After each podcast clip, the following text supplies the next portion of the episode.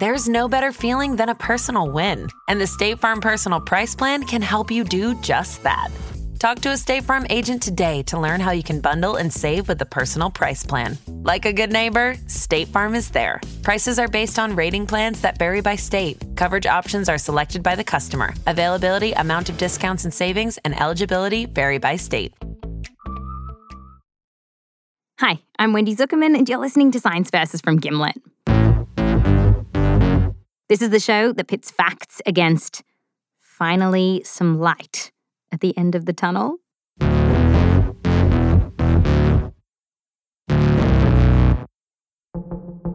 A sign of hope in a year that's been filled with doubt and desperation. There's been some very exciting news about a vaccine on the horizon. Pfizer announced that their coronavirus vaccine is more than 90% effective. Now it's showing it's 95% effective. We're hearing that clinical trials have been super successful and it's all go, go, go, go, go. People in the UK can start getting the Pfizer vaccine early next week. The first Americans could be vaccinated against COVID 19 as soon as December 11th. But before we pop the champagne, Happy Vaccine Day. There's been some questions about these vaccines, like AstraZeneca's. These are thousands of people who got the wrong dosage. That in itself is a huge problem. So, what do we know about how well these vaccines really work? And can we trust that they're safe despite being churned out at warp speed? Hello. Hello. Hello, hello. Okay, it's recording. This is Katy Stephenson, a doctor who does vaccine development at Harvard. And we called her up to get a gut check on these coronavirus vaccines that we're hearing about. And she told us to start with, let's find out exactly how they got these impressive sounding numbers. So let's take Pfizer. Can you walk us through like how they got that number 95%? so, the way it works is that you enroll, I mean, in their case, it was about 40,000 people. 43,661 people, to be precise. Everyone gets two jabs a few weeks apart, but not everyone gets the real vaccine. Half of them got a placebo. And no one, not the scientists nor the people in the trial, knows who got what. So, everybody has sort of a 50 50 chance of getting one or the other. And then you follow them over time. What you're waiting for is for people to get COVID. For Pfizer's trial, they knew they were good to go once 170 people got sick. Now, 170, that feels like this weirdly small number. But the math boffins worked out that this was enough cases of COVID to see if there was a significant difference between the group that got the vaccine and one that got the placebo. We rely on our statistical friends to tell us. You can say, you know, I think that's not chance. This is not random that it broke out this way. So once 170 people were sick, Pfizer was like, booyah! Well, I'm sure there was some mixed emotions around it. But anyway, what it meant was that they could now open the envelopes of the sick people in the trial to see did they get a placebo or the real vaccine? And what they saw is that 95% of the cases where people got sick were people who got the placebo. And that's how they got the number 95% effective.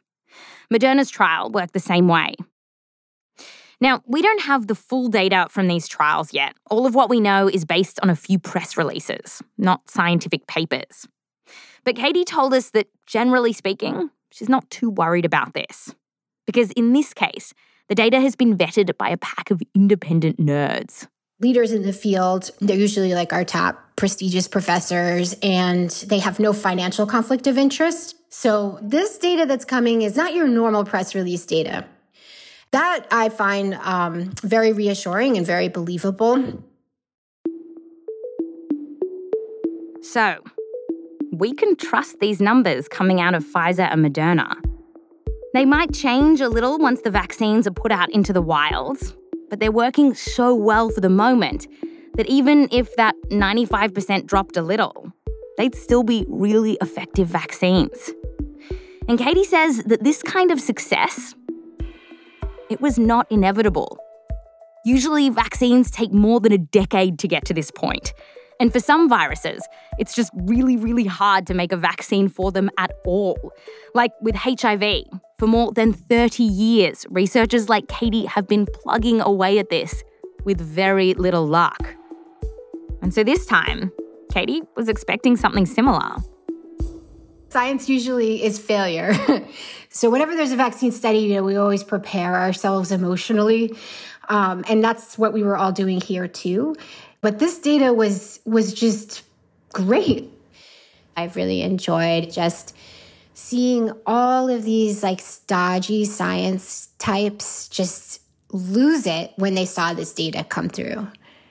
Like just like giddy, giddy, giddy, like laughing, just like woohoo, hoo, you know. And even Anthony Fauci, who's had a lot of reasons to be grouchy Fauci lately, was excited here, saying these results are extraordinary and beyond expectations.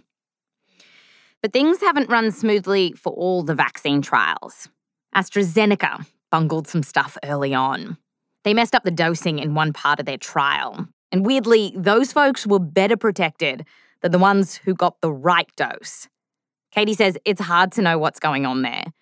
So for now, let's just look at the people who got the dose that was planned for. Here, AstraZeneca said the vaccine was at least 60% effective, which would still put it on par with the flu shot. So while it's annoying that this all happened, it still looks like this vaccine isn't bung.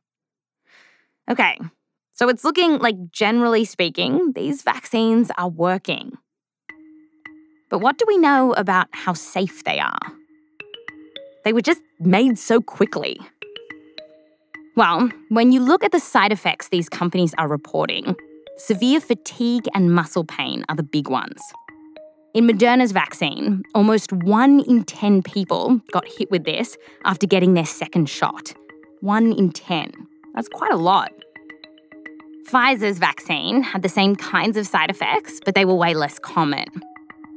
According to both press releases, the symptoms were short lived. When we asked the companies exactly what that meant and how long people felt crummy for, they didn't tell us. Pfizer said they're going to release this soon. Still, no one had to go to hospital because of their symptoms. Usually, we would call that pretty safe and well tolerated because you know, most people wouldn't mind having an evening in front of the TV, you know, laying low if they would be protected from COVID 19. If you could get the vaccine right now, would you do it? I would do it. Yes, I would. I would definitely take it. So, all of this brings up a rather big question. When these vaccines are available, what then? We kind of have this vision that ta da, we're going to get our lives back to normal. But Katy told us, not so fast. For that to happen, we're going to need to get enough people immune to the coronavirus so that it can't keep spreading. To end the pandemic, we need to end the transmission of the virus. And to do that, we need to develop some kind of population wide immunity. I mean, some people call it herd immunity, but that sounds ridiculous to me. I like it. It keeps me humble. You know, I, uh, I am just one of the herd. You're just a cow in the field. Right? That's, that's me right now. From what we know, it's looking like we'll need maybe 70% of people around the world to be fully vaccinated. And that might be hard to do.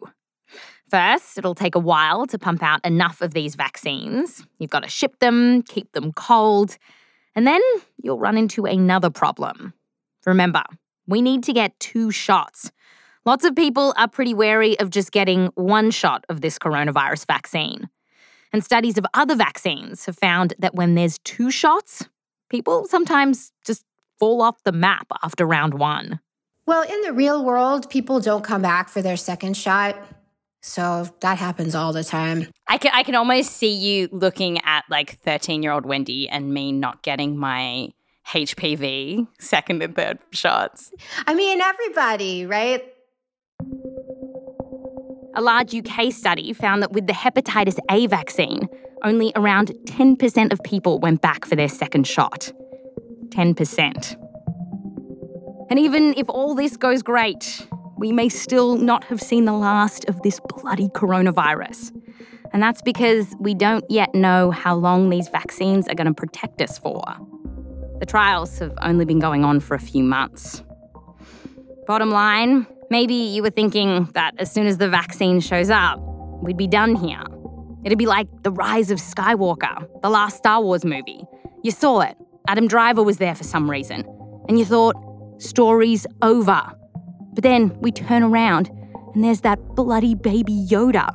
This story just keeps on going.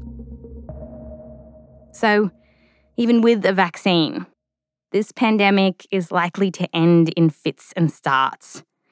And then perhaps you'll find out you've kissed your brother. This was a bite sized mini episode of Science Versus. If you want the full main meal, dessert, and everything, you've just got to search for Science Versus in Spotify. That's Science VS, and click on the link to get to our main feed. In this latest coronavirus episode, we also take a look at something that's been this big mystery why some people who seem to be super healthy are getting really sick from the coronavirus. And what is the chance that that could be you? To find out, you've got to head over to Science Versus. I'm Wendy Zuckerman. I'll fact you next time.